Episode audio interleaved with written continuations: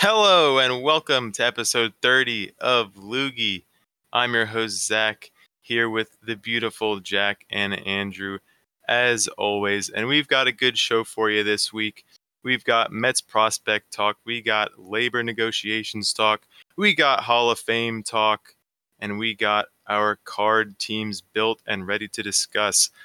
First, let's send it over to Andrew for the Mets top prospect news. What do you got for us, Andrew?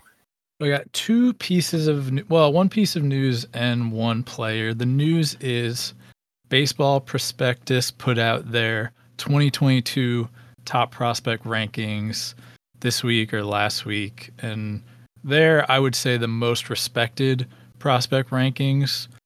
Usually, when you hear about prospects, people will reference the Baseball Prospectus rankings, and Mhm. The Mets have three players in their top 100 Yeah, baby. and they have two in the top What? 15, which is pretty awesome. Yeah. We Three in the- have Three in the top 100? yeah. yeah. three in the top 100. That's Think- that's the league average.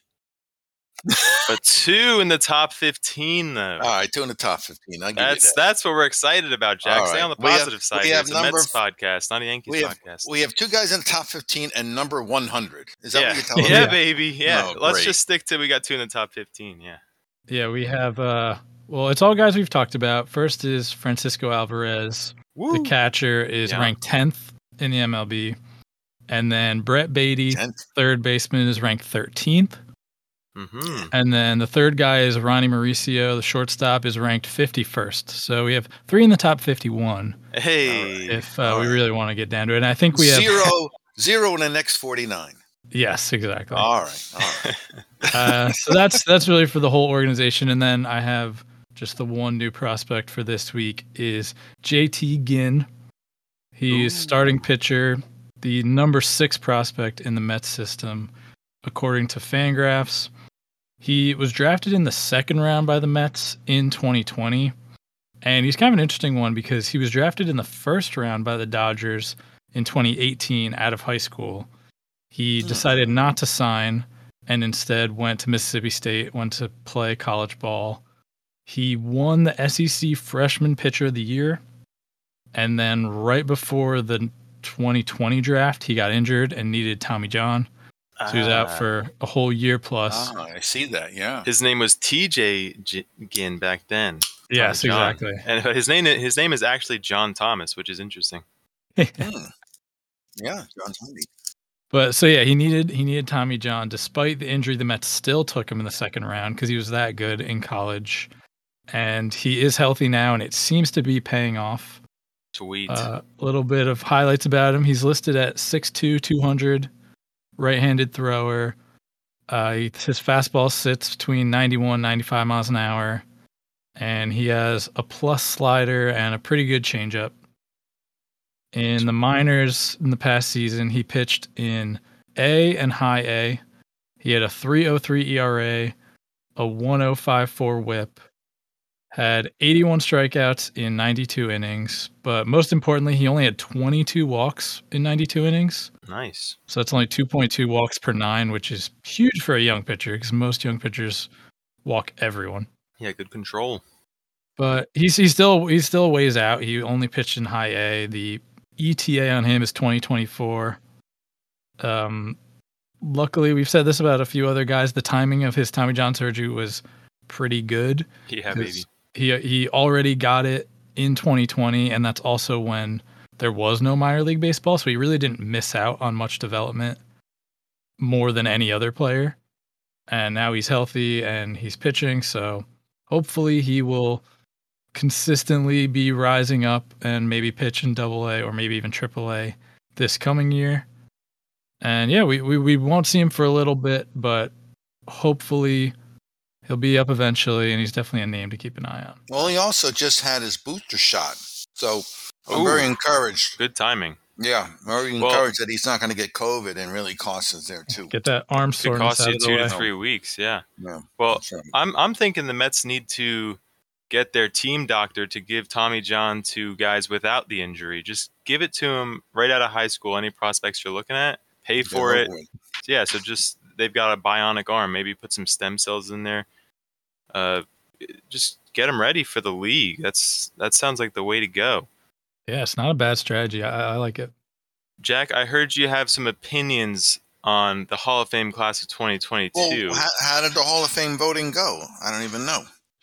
all, all I know is David Ortiz is in, David and Ortiz. the cheaters, uh, Barry Bonds and Mark McGwire, were left out yet again. Well, you know, I find it interesting. The last couple of years, well, actually, now we're talking three years of voting. The last three years, okay. Now, Bonds and Clemens um, should, and and even Manny Ramirez should have been in already, if not for for um, steroids. Stick in the butt. Yeah. Right. So let's just butt. take them out of the equation. I'm glad they're not getting in, of course. So if you take these guys out of the equation, Ortiz wins at 78% and gets in. Scott Rolen would be next at 63%. Hmm. And then Billy Wagner's 51%.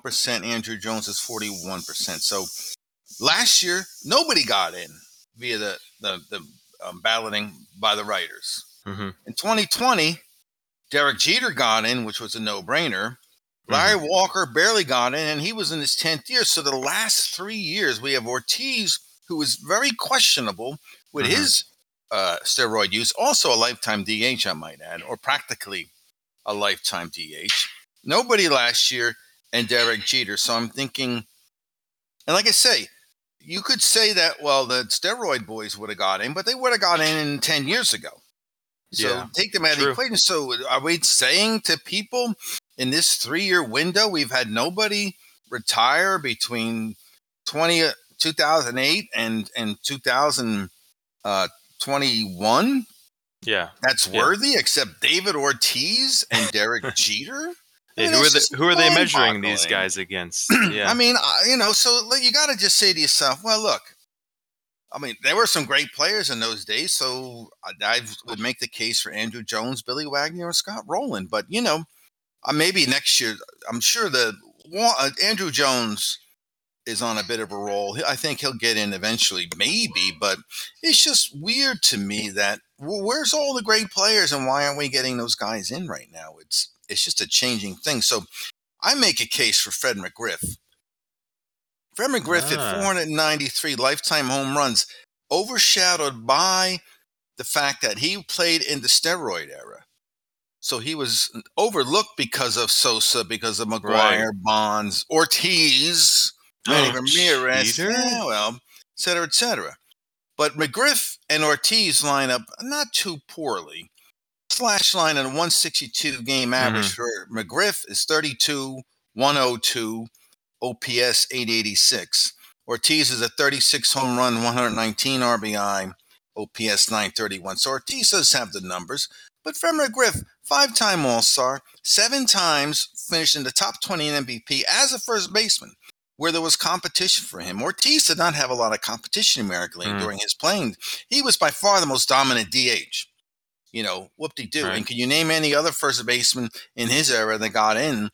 Um, maybe Jim Thome is the guy who was um, playing at that time as well, but there wasn't a lot of guys. So, War, 55 Ortiz, 53 McGriff, Jaws is uh, 45 Ortiz and 43 McGriff. So, again, he's not far off. But Fred McGriff is a guy who's been overlooked as a Hall of Famer, in my opinion. He may get in in that last ditch, whatever they're calling it now Mhm. the same way Tony Oliva got in and Jim Kaat got in uh, this in 2022 here. But it's just it's just weird that the last three years all we've had is Derek Jeter um, and, and Ortiz and Larry Walker barely um, get in, in into the Hall of Fame. And this goes back to what Andrew was saying, how you know potentially one and done. Well, if not one and done, at least don't don't poop around and not vote for a guy you're going to eventually vote for anyway Yeah. like an Andruw Jones, like a Scott Rolen. You know, just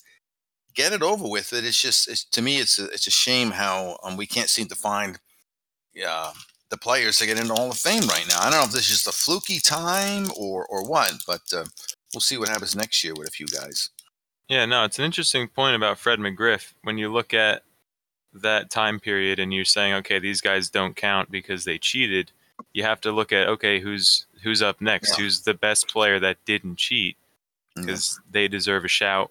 Fred McGriff, interesting, interesting choice. Well, plus you know, 19 seasons, so it wasn't like he was Yeah. just um, you know got in for 14, and put up some good numbers, and was gone. But you know, the guy played for a while. Five-time All-Star. Ortiz a 10-time All-Star, but as you know, as a DH. So hmm Without a lot of competition, like you said. yeah, Fred McGriff is is overlooked. If if Ortiz is in, I think you have to consider McGriff. Fred Anyway. McGriff, longtime listener for all 30 episodes. We love you, buddy. Yeah, Uh, Andrew, I I hear you got some information on the ongoing labor negotiations and the MLB lockout that's going on. What's going on over there? We've we got some news. We don't really. A lot of the news has been pretty vague, Mhm. but it doesn't sound great. There was an update that came out last week outlining kind of what what the players association laid out, what the owners laid out, and how far apart they are. And looking at the some of the numbers that got put out there, it's looking like spring training and maybe even the start of the season is in jeopardy. Uh oh. So the first update that I read is that the MLB accre- agreed to accept a pre-arbitration bonus pool for the top 30 players in WAR, which I'm assuming that means there would be a pool of money that would be distributed to the top 30 young players in the league, to the top 30 players that aren't under contract, guys that are still Mhm. in arbitration, which is a really cool idea to let these young players get paid because a lot of guys come up, they're 20, 21, 22, they're making 500K, but they're putting up just as good numbers as guys that are making 20, 30 million. Yeah. So I really like that idea, but then the numbers that got thrown out, apparently the Players Association wants this pool of money to be $105 million. I think an update actually came out today that they're willing to go down to $100 million. And then the mm-hmm. owners want it to be $10 million. So we're $90 million off ten away million from each other. Dollars. Ten million dollars split 30 ways. for 30 players. That's all the owners are willing to offer. Oh, man, they're they're approaching my salary right. uh, ah, in, that's in crazy. retirement, that's crazy. And what's the purpose of this money? To is this just so that they can put off the the arbitration till the fourth year and, and free agency till the sixth year? I think so. I think this is a way for them to say, you know, we're we're not willing to compromise on that, but we'll at least give the top players some money because that's Mhm. really what the Players Association wants. Like a like a cash bonus? But we I won't guess? give them much. That's so weird that they won't give them. It's only 30. If you're only going to do 30 players, that seems like a great compromise compared to all the players Exactly. of that age group. And you and you and you can't and you can't dish out some cash for these kids. Come on. That Yeah. sounds like a really odd um, compromise. It sounds like they don't want to do it at all, given the money they're offering too. oh, that's true too. right. So that's number It's one. interesting. Number two is kind of along the same lines. The Players Association wants minimum salary to be raised.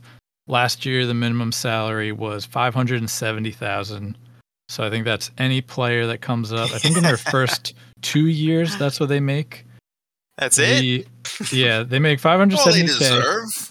The Players Association wants 775k, and the MLB offered to raise it to 615k.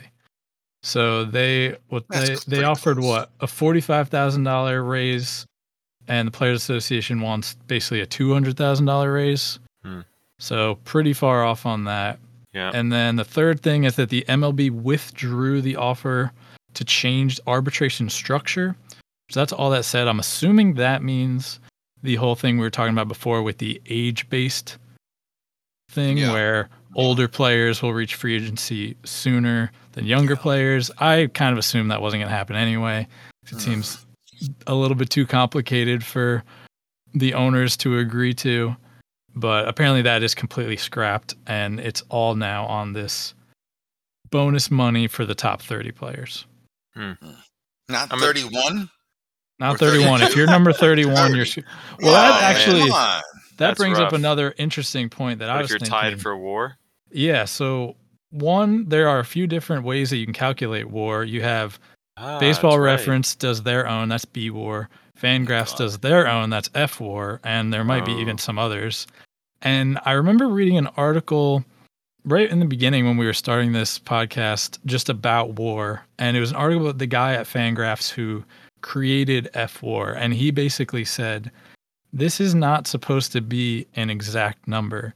It's really an est- it's an estimate. Huh. You know, a guy that has never nothing to be a guy who put up 3.1 and a guy that put up 3.2 you really can't say the guy that put up 3.2 is better because there's so many factors going into this number that yeah. you know if a guy put up 3 and a guy put up 4 that's a big difference but 0.1 0.2 that's really not how the stat is supposed to be used Yeah. so it is interesting that the MLB is willing to put all this money towards a stat that isn't perfect and yeah I could see a lot of people not being happy about that Just take the average of the three war systems that are out there. I mean, just you do have to draw the line somewhere. So that'd be my recommendation. Take the average of of the war of the three war systems and uh, just really complicate this stupid thing. yeah exactly I, I say we I say we do highest WOBA. Get WOBA in there. Underappreciated stat. Well, all right. Well, we bring on the next topic before I get wobbly myself. Ah, Ah, ah, Jack. You are the topic of the next topic. What is bothering you, buddy? We haven't had this segment in a while. There's got to be a Well- lot of pent up aggression in there. well, again, I well, you know, at the NFL, Putting on a great even- show right now. Yeah. Uh, we- they are put on a great show. I don't like. Okay, we go. We went to 17 games, right? Yeah. But now we've got the. We still got this two week gap until the Super Bowl, which will Yeah, probably never get away. But it sucks. It's ridiculous. Yeah. I'm and itching. here's a, it's just so stupid. And uh, you know they do it. They do it for a lot of too on a on a on a loogie on a Met telecast. But but I will say this: they're they're this close to having the perfect schedule because I've been saying for years and years and years, put the Super Bowl the day before President's Day, you dumbasses. That way. You can Man, party and watch. Super Bowl, and nobody goes to work on Monday. So Oh, yeah. the Super Bowl should this should have been happened a long time ago.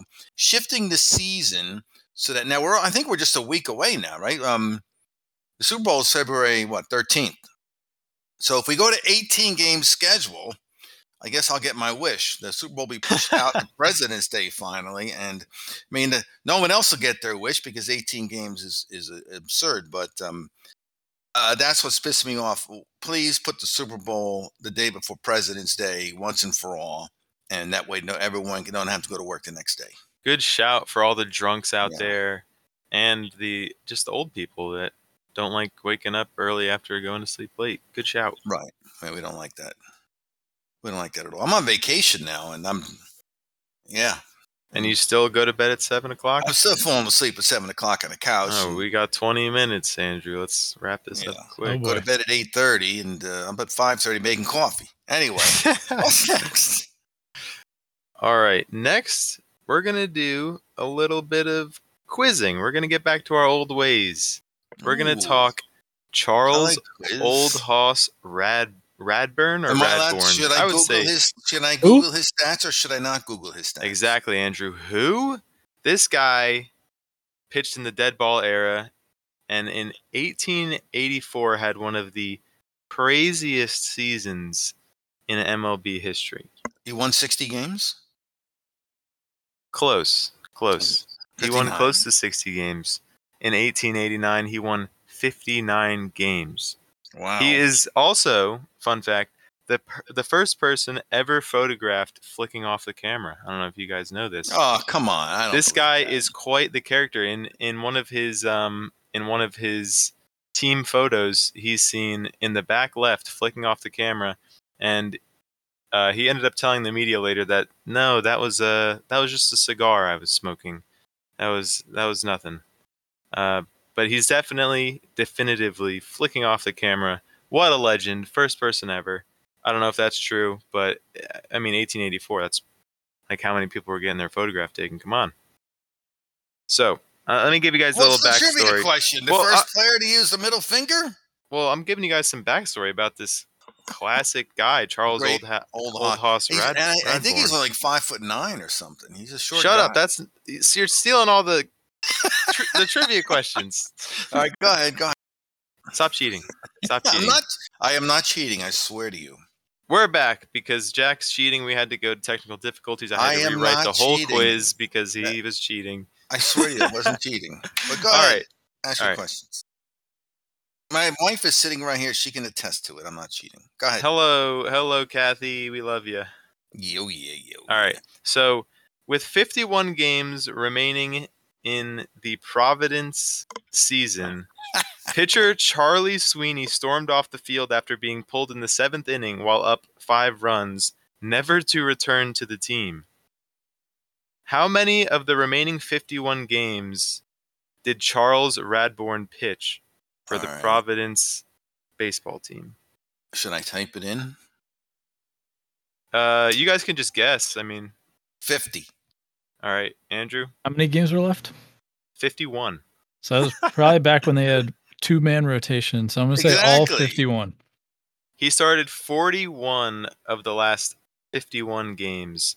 Wow. So, Jack, you were closer. You get the first point. all right. Yeah, Andrew's right. There was basically two man rotation back then.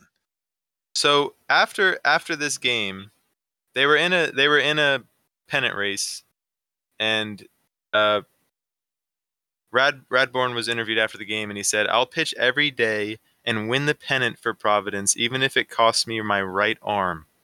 This guy was dedicated to the team for absolutely no reason, getting paid absolutely squat diddly. He just he loved the game. You gotta love that. So, how many games straight did he win to get Providence their first and only pennant? That's easy. 19. He won. He won this many games straight. 19. Out of the Um, f- out of the forty-one, what was his longest streak, Andrew? I'll say 12. Jack is closer again. The answer was eighteen. Oh, 18 straight wins. Providence. Next question: Do they even have a minor league team? I doubt it. Go ahead. Who pitched more innings? Every starter on the two, 2018 Rays with at least eight games, or Charles Radbourn in the 1884 season? Well, obviously, you're setting us up here very nicely. It's a Old gimme. Hoss It's a gimme. Radbourn. Yeah, would seem to be the answer. Yeah. Old Hoss. Ol Hoss is correct. 50 more innings than the than every 50? starter on the 2018 Rays who started at least eight games. I mean, he probably pitched every inning. 678.2 innings, so not every inning. How many starts? Uh, well, he was 59 and 12. 71 So- starts. Yeah, at least 71. Well, 71 times 9 is only 639. So, yeah, he pitched extra innings even. so, there you have it. I'll give you guys uh, uh I'll give you guys another tough question. What do you think his ERA was over those at least 71 games? Well, that would be a very unofficial stat. But I'm going to guess uh, 2.03. Oh, I think it's sub two. I'm gonna go like 184. Andrew's right. It's sub 2 at 1.38. Wow, that's that's pretty low. Now, in, in old Hoss, of course, now back then uh, they pitched mostly underhand, which it's a lot easier to pitch a lot of innings underhand than it is overhand. So that's Mhm. one reason he did it. However, we cannot take anything away from old Hoss Radbourn for really set the table for the Tampa Bay Devil Rays uh, starting staff um, of, of 2021. So, how Now- old was how tall was old Hoss? I think he was five nine. I don't have that stat, so we're just going to have to trust you on that one. Well, I could Google it, but I'm not gonna. All right. We'll go What's the with next question? uh, five nine Charles Oldhouse Radbourn. Next question is now, Jack. You'll know this better than I do, but this is just in the article that I read. Uh, the first ever World Series was in 1884. Is that right? Well, that would be on a very unofficial World Series. The first true World Series was in 1903, where you had a National League and American League. Well, in So- 1884, whatever they were calling the World Series with lowercase letters, Providence, the Providence Grays played the Mets, and Charles Haas pitched every game of the five of the three game series. Mm-hmm. In the first game, he pitched a con- com- complete game shutout. In the second game, he pitched seven innings and one run, but the game was cut short by darkness. So Oh, they postponed it, came back. They, they they easily you know won the next uh, you know the, they won the next the two rest innings of the game. Yeah. and then they decided to play game three, which Charles Radbourn pitched for fun. This game wasn't official; it was just for oh, fun. they just played another game for the heck of it. Who do you think won that game? Charles Hoss Radbourn, I guess. And how many runs did he give up? We'll do that as the last question. Uh, zero. Yeah, I was gonna say zero. He gave up two runs in the in the win Oh, he Oh, to go three and zero in the World Series, unofficial World Series. Obviously, it wasn't very official if they just called the game short. It's like a at pickup game. darkness and then- yeah. Just one one last one. So that was that was the quiz. Charles Oldhoss Radbourn won the quiz this week because he is a legend. He will always be a legend Well, you know why they played that was that that third game. Because, it was a quick two inning game. They're like, we're already here. well, well, well." who who who's who's the uh who's our commissioner now? Rob Manfred. Manfred. Yeah, because Manfred charged full admission for those two extra innings, and he felt so bad. He said, well, "You go ahead, I better play another game because we just charged everybody twice to see Ah, the same game." So, bastard. Yeah, fans wanted their five cents Manfred. worth. I think that's why Manfred charges now to make up for the lost money back then. Day night double headers, pushing everyone out of the stands, seven innings.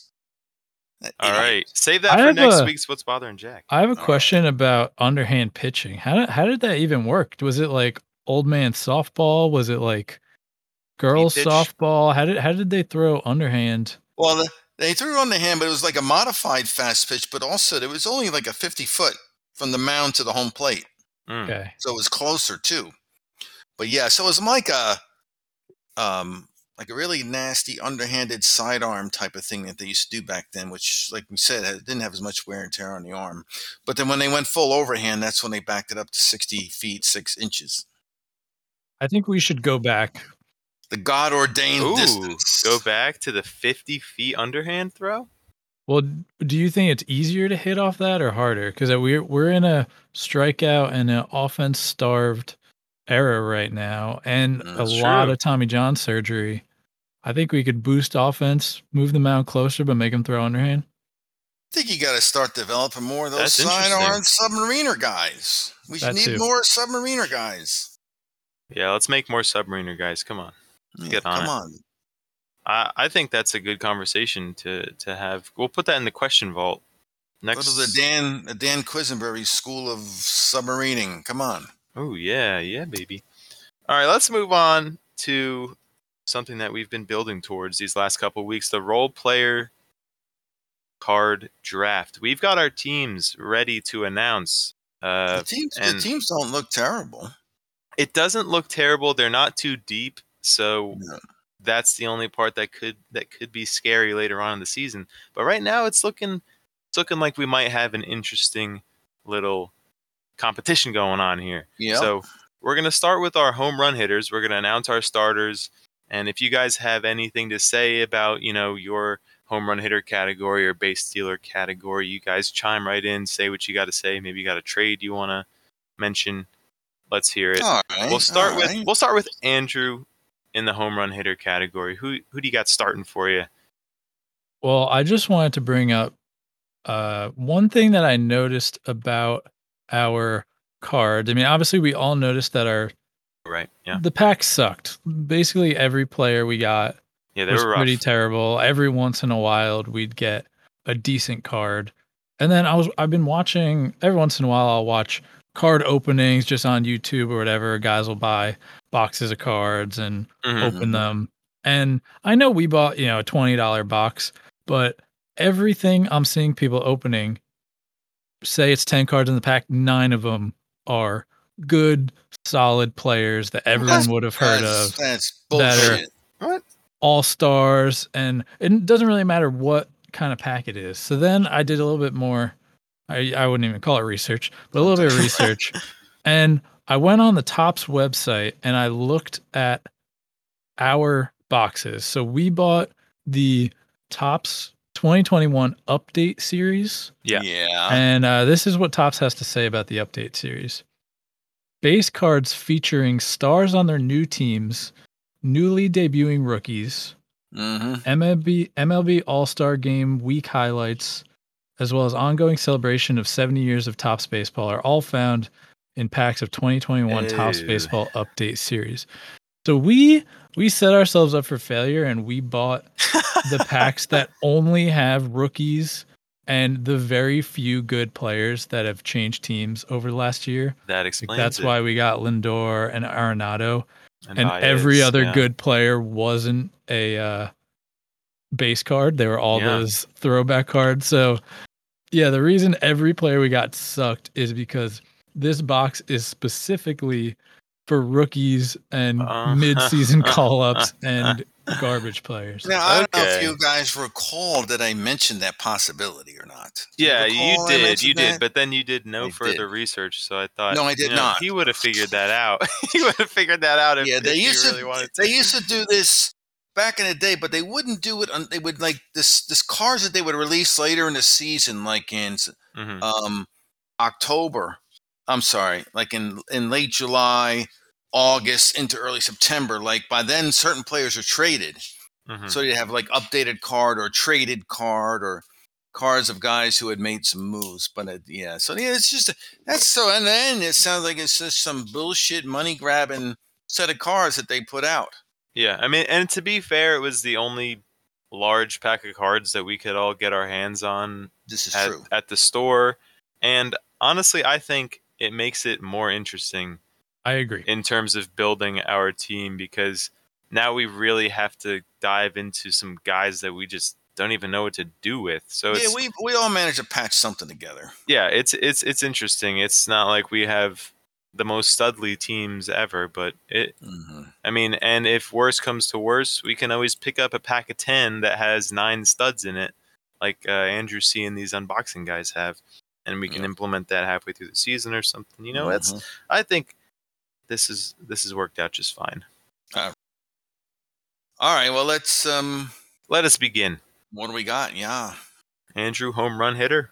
home run hitter. So I actually have surprisingly uh, some good depth in the home run hitter category. Ah, I have my top four Eloy Jimenez, Juan Soto, Bo Bichette, and Marcus Semien are all projected around the same home run totals, anywhere between 25 to 35. hmm Uh, but most of the guys are better in another category. So right now I have Marcus Semien as my starter for home run hitter because I think he hit almost 40 last year. And Eloy Jimenez will probably be my uh, 1B to Marcus Semien's 1A. That's a good pick. That's a good choice there. Mm-hmm. I, I also have a decent bit of depth in the home run hitter category, but there's there are two guys that I'm using elsewhere. Um, Yeah, you Ronald- don't have enough depth because you're not going to move Baez off of strikeout, I agree. I agree. and home Votto run- isn't going to do much for you at age 40. Hey, he hit 36 dingers last year, so I'm just saying, I have. he's got some pop. Uh, but I, I agree. around I agree. I am weak. I am weak in that category. But Ronald Mhm. Acuna Jr. is going to be my starter. He hit 24 last year in a shortened season due to injury. Uh, he's projected to not. I mean, he's projected to hit 25 next year. But what the hell does that number even mean? He'll probably hit Yeah. 40. Javi hit 31, and Votto hit 36. But Javi's obviously going to be my strikeout guy. Uh, you know, it's a, it's a, it could use some improvement. So Jack, I'm open to talks with you, but right now, Ronald Acuna Jr. If he can, if he can uh, withstand the season's uh, grueling demand on his body, Yeah, he's he going to be my so- guy. yeah, Jack, who you got? in. I've got. Um, I'm going to go with Fernando Tatis right now as my home run guy. Uh, Aaron. Judge, a little fine. I think the thing I have that helps uh, people who need depth here, Zachary. I have Yeah. two players I don't expect to use in Nelson Arenado and Josh Bell. you got to start calling him the right name, man. what? Nolan Arenado, not Nelson Nolan Arenado. Arenado and and Josh Bell are Yeah. just out there for a variety of different potential uses. So uh, just keep that in mind as we go along. All right, what's next? I'm Stolen interested. All right. Yeah, Andrew, who do you got for stolen base guy? Stolen base is going to be a tough one, I think, for everyone but Zach. Definitely. Yeah. I right now I have Bo Bichette. He stole 25 bases last year, and proj- he's projected for Baseball Reference says it at 17. I could see right around 20 again. I have also Manuel Margot, who stole 13. He's projected at 16, so he could maybe be my depth, but stolen base is definitely going to be a struggle for me. Yeah, for me, uh, Myles Straw is my guy. If he can stay healthy again, obviously, I don't. I don't have too much depth in this category, but Myles Straw, if he can stay healthy, he stole 30 bases last year. I think that was like fourth or fifth in the league. Uh, he got a lot of plate appearances on the Astros and the Guardians last year. I think his move to the Guardians is really going to ensure he gets playing time. So Myles Straw could be a big asset for me, especially because Jack doesn't have squat in this category. I Well, the also guy- have Dylan yeah. Moore, Tyler Wade, and Michael Taylor. It's really going to depend on those three guys to get play time. Jack, those guys are in trade talks with you if you if you're interested. No. Yeah, I'm definitely going to be interested in a stolen guy, base guy. The guy I have as a stolen base guy had zero stolen bases the last two years. uh, I'm not kidding. But the four years before that, he'd managed to average 12 steals a season. Um, Rougned Odor. Now, the good thing about Odor is that he's been picked up by the Orioles Ah, and has a chance to play a lot of innings. hmm Um, and he struck out 178 times for Texas um, back in 2019. So I'm hoping he can steal a few bases and then even be a strikeout guy. But uh, I'm looking for help in the stolen base category. Yes. Yeah. Okay. Interesting. Interesting. Uh, I didn't know he moved to the Orioles. I thought he was still in the Yanks, and I was like, I don't know. No, that's the thing. With with the Orioles, he is a much more attractive choice for for something. I agree. Andrew, who is your serial walker? Who's going to be walking for you this year? Juan Soto. Oh. next. Freaking none, nothing Yeah. else needs to be said. No. Uh, my loser is Joey Votto. He's, I mean, I, I looked at the stats. He walks more than anybody else in my card pack uh, per at bat. So that's that's who I'm going with. yeah, I'm going to burn a guy who might not play enough, but a guy who's not going to going to compete with Soto. I, I just inserted Kris Bryant in there just because I didn't rather have anybody else. Yeah. But I'm not worried about it with Soto. Uh, yeah, Soto's going to rule that category. We just got to hope he tears a hammy doing his Soto shuffle. Yeah. All right, next is a strikeout batter. Who's going to strike out for you, Andrew?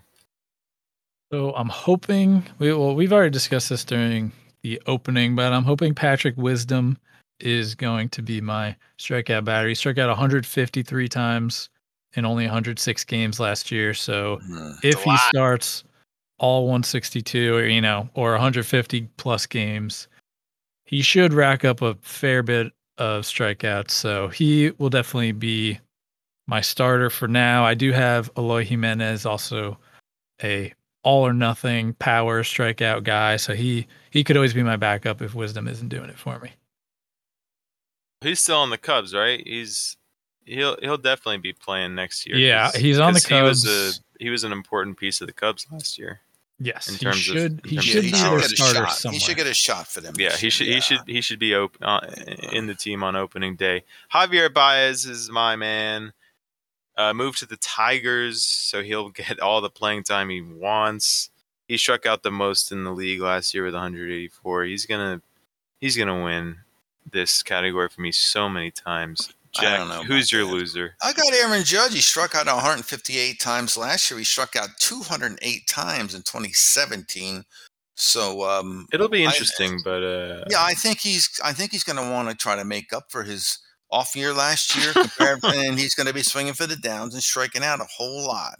So no, there. I I heard they picked up Quattlebaum as their hitting coach, and I heard that he's going to really turn contact turn the strikeout the strikeout numbers around. Yeah, all right. We'll. All right, well, let's move on to the pitching categories, and we'll start with strikeout pitchers. Andrew, who is going to be the man striking out the batters for you? Maybe no one. Uh, my starting pitching is is not very deep, But as of now, I have Charlie Morton as my strikeout pitcher, who had a solid year. He struck out 216 guys last year, Hmm. which was close to tops in the league, but I don't see him competing with either of your starting pitchers. So I think that is going to be a struggle for me all year. This is a category for me that I'm not incredibly deep in either. I just learned about Trevor Bauer's um, trouble with the law.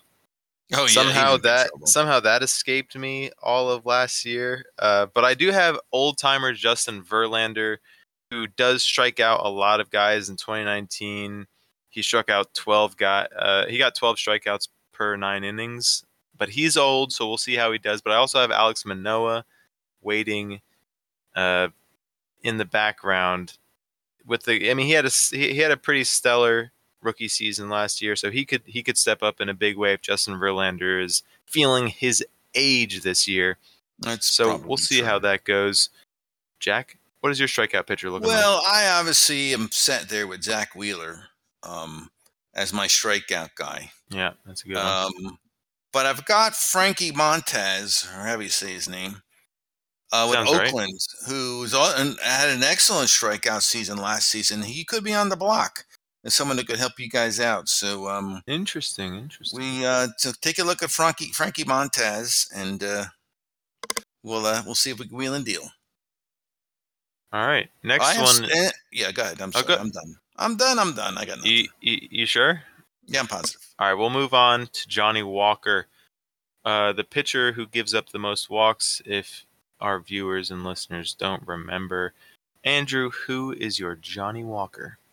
I think Johnny Walker is going to be a hotly contested category. I agree. This year, I think there's a lot of close guys. As of now, I have Tyler Mahle as my Johnny Walker. He walked 64 guys last year, and he he struck out a bunch, so he definitely should be starting. He's on the Reds. He will easily be their number, either easily their one of their top two pitchers. So he definitely should be starting all year. And he does have some control issues. So hopefully he'll be able to rack up a bunch of walks for me.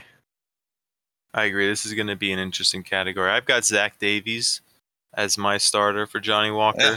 If he ever gets the chance to pitch, Well, he, I mean, I think he will. He's still on the Cubs. He was pretty much their second and third starter all year. He gave up 4.6 uh, walks per per nine last year. I also have Hmm. John Gant on the I team, who's Gant. interesting. But yeah, I I see that. So I, I don't know who picked him first. We're gonna have I to did. we're gonna have to review that. I did. Uh, well, I don't know. I, I don't know if you did because I was marking mine down as we went along, and you were kind of writing yours down after the fact. So we'll You have to go review know. the tape. But I think you might have had him first, really. But I also have Mike Minor, who's who who walks guys frequently, and uh, Jose Urena, who could be an interesting uh, trade piece. We'll see. Yeah, I think I already. I, yeah, I've got John Gant. I've got Steven Matz in my back pocket in case he struggles this year. Um, but that's about all I have right now for for Johnny Walker walking guys. Um, We'll have to review So the tape I- on that I- John Gant pick, but I think he's yours. hey, that's another guy who'll be lucky to to make it out of spring training with a team. Yeah, that that's another thing I was worried about. He's old and he sucks. Yeah. so Well, we'll see. Steven Matz could be my guy there. All right. All right, we're moving on to a new category this year. No, it's no, wait, we got Anti Degrom first. Sorry, Anti Degrom. For those who don't remember, Anti Degrom, pitcher who gives up the most runs. Andrew, who's your guy this year? My guy, not feeling super confident with because he actually had a pretty good year, but right now I have Chris Flexen in there. Flexen Yeah. Wexen. He had a 361 ERA, which is solid, but I'm hoping that he won't get sent down. He'll pitch a lot of innings. And last year really was his first good year of his career. So maybe he will falter a little bit, but they'll keep rolling him out there because he had such a good year last year. And I mean, the Mariners are good, but they're not great. So they don't have a ton of options. Yeah. So hopefully Flexen will be out there all year, but who knows? If I have to move away from him, I don't have very many good options. Well, I might be able to help you out if I have John Gant, but that's that's in the balance right now. Uh, this is always a tough category because you have to pick someone who sucks, but is good Who's enough to stay play. in the league. Right. So I've got somebody who couldn't really stay in the league last year, uh, but was effective as an anti Degrom when he was in the league. Mike Foltynewicz is my current starter. I don't even know if he's going to be, you know, in a rotation at the beginning of the year. So I also have Mike Minor of the Royals and the controversial John Gant. So I, I mean, I could be kind of wait. I'm looking at this, and Jack says he also has Jose Urena on his team. We have some some reviewing of the tape to do, Jack. Who is your anti Degrom pitcher? got um, um, I got Dane Dunning Ooh, um, double for D. the Rangers. So I think you know he's a guy. He had 25 starts for the Rangers last year. He pitched not terribly, but not very good. perfect So guy, he's like perfect, perfect for this guy, category. like a four five ERA, which for Texas makes him a very good pitcher. He's the best pitcher in Texas. So I, I just have a feeling that uh, this Dane Dunning is going to be huge for me. I'm excited for you personally. I'm excited too. and I'm also excited for these uh, three new categories that we have this year. We are are uh, participating in a retired guy category, which we're calling the old fogey. We've Mhm. got most positions played category, which we're calling what is that? Participation award? No, that's games played. That's our last category. Participation award is games played. Pitcher or player who participates in the most games that that week. Or I guess it's just pitcher, right? Well, we'll Yeah, I think it should be pitchers only. But yeah, we'll figure it out. I think that will be our appearances. Appearances, right? Appearances Yeah. category. That's that's a good way to put it. So Yeah. we'll start with our first new category, retired guy. We still have something in the works with this, but uh, let's just let's just give our old guy awards out. Andrew, who who are the oldest guys on your team? Oldest guy on my team easily is Rich Hill. He is Oh, he is now old. Going into his 42 year old season. Oh my gosh. He Retire, has not buddy. signed. Oh no, he has signed with a He's team. He's got a He gambling Signed, problem. he signed with the Red Sox. It looks like I didn't realize he had signed as a free agent. So maybe he'll struggle and he'll get released, and then he'll just hang it up. Uh, so he he I think is my best bet out of retirement. I had Chance Sisco, who for some reason I thought was in the league for a long time, and he's never really hit. He's a catcher. I thought maybe no one would sign him and he'd retire, but apparently he's only like 28 or 29. So I don't think he'll be an option for me. It's really Rich Hill, all or nothing. All right. Well, I've got I've got a guy who already retired, but it was after I picked his card, so he already got me a point. Jon Lester, 38 of St. Louis, uh, Boston, Chicago, Washington, all those great Well, he's teams not he was on. Well, he he is because I picked him before he retired. So I also have Matt Schumacher or Shoemaker, however you want to address that name. Ah, He's 36. I got Tony Watson, a relief pitcher who's 37 on the Giants, and the Giants are notorious for bad relief pitching, so I'm sure he sucks. Then I also have uh, Wilson Ramos, 34, and he's a catcher. Catcher's a lot of wear and tear. I have Mitch Moreland, who's 36. He could stick around, but he might be retiring at the end of this year. You just never know with those guys. I also have Jed Lowrie, 38. Holy jeez. Okay, we get that. You got a lot of old guys. So yeah, this uh, obviously old old guys get traded a lot, and they're going to be Yeah. found in these shit packs that we that we bought Yeah. at Target and Walmart or wherever we bought them. So uh, yeah, I've got some options for this one. Well, I've Jack, how got about Matt, you? I've, I've got Matt Harvey, um, but I think Oh, this is a category. Knight. This is a category I think um, I'd like to discuss at one point how we're going to score this. We I'm have just to thinking. discuss it. Well, I'm thinking take your top four, and if any, every time one of those guys retire, you get a bonus point that week, something like that. Um, Okay, if because that way we that have. week.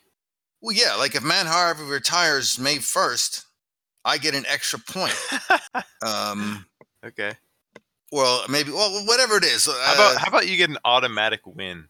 Yeah, it, Nah. retirements are pretty rare in the middle of the season. We might we might have to make yeah, I it worth think you more get than an that. automatic win. well, and then at whatever the it end of the year, it'll be it one is. win if you have the most guys retire at Yeah. the end of the year. because Andrew's right. It is rare to get an official retirement notification, but uh, but we'll figure something out on it. We'll that. figure. We'll we'll, we'll talk about this post pod. yeah. But go ahead with the rest of your retired guys. Oh, uh, let's see here. I've got um, I'm not giving you Julio- Matt Wacha because he doesn't Teheran. exist. It's Michael Wacha.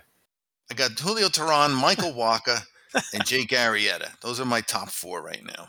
Okay, that's that's, that's a good bunch. Yeah, yeah. All- they're, all they're- they all pitchers- suck. All washed up. Yeah, All right, let's almost. move on to our next new category. Most positions played that week, right? That's how we're doing this one. So, Andrew, we're going to kick it over to you first. All right, my main guy who I was feeling really confident in until I saw Jack's option is uh A Ray Adrianza, who I think played six positions last year. Mhm. and he's on well i think he might be a free agent but he's on the braves who are a good team so he will probably only no matter where he goes i feel like he will only be a utility guy so i could see him getting some action playing a lot of positions but yeah this is another one where we'll have to discuss exactly how we're going to score it Yeah. Yeah, I've got. Uh, go ahead. Oh, yeah, you, you can go. I'm still making sure I'm going to say the right thing on my Uh, time right now, I'm. I'm going Char- Charlie Culberson, who's played like five or six positions for Texas last year, um, and Pat Valaika, who played five or six positions for Baltimore last year, and Cole Tucker. So uh, yeah, I'm just hoping for the best. Well, and and obviously this will not be scored on a weekly basis, in my opinion. We'll have to discuss how this will be scored as well. well me and zach were discussing this category and just looking at our options and did you know that your guy charlie culberson even pitched last year twice Yeah, I know So he pitched well. He has played, I think, every position except for catcher and center field just last year alone. Yeah, so um, that's what I'm looking at, and uh, but as I say, I've got some ideas on how to score this. I could discuss it now. I think, um, well, we won't discuss it now, but uh, Charlie Culberson is going to win this category at least once for me, anyway. Well, I've got I've got a couple guys. I've got Jace Peterson, who played seven positions. Dylan Moore played six, and Andrew Vaughn played six. So th- this will be an interesting category, no matter what we decide. I'm excited for it. I I think it should be a weekly thing.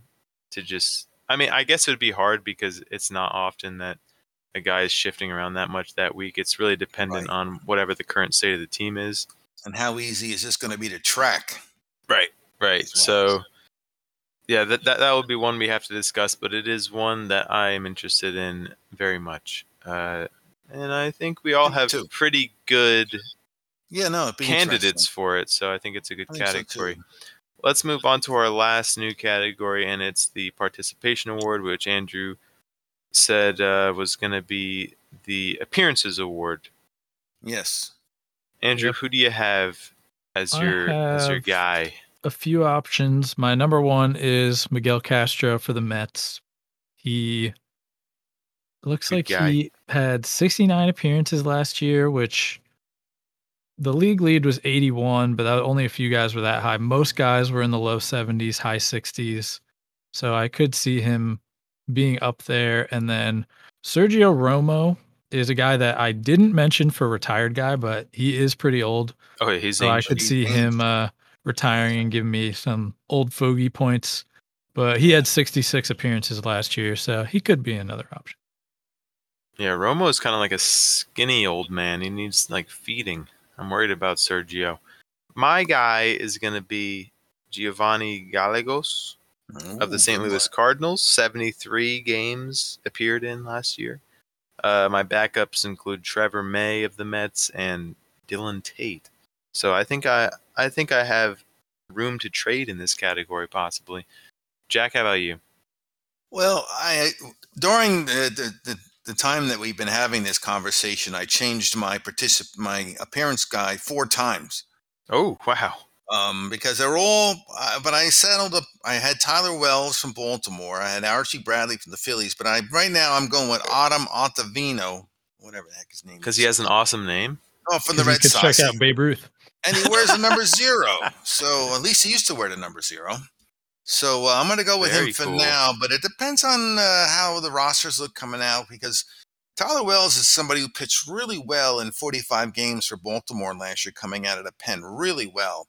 And he's a guy who, and he's not their closer, so he's a guy who could pitch a hell of a lot of innings for Baltimore. And Archie Bradley is also a guy who's like their seventh inning guy who I think is going to pitch a lot. So we'll see. But for now, it's Adam Ottavino.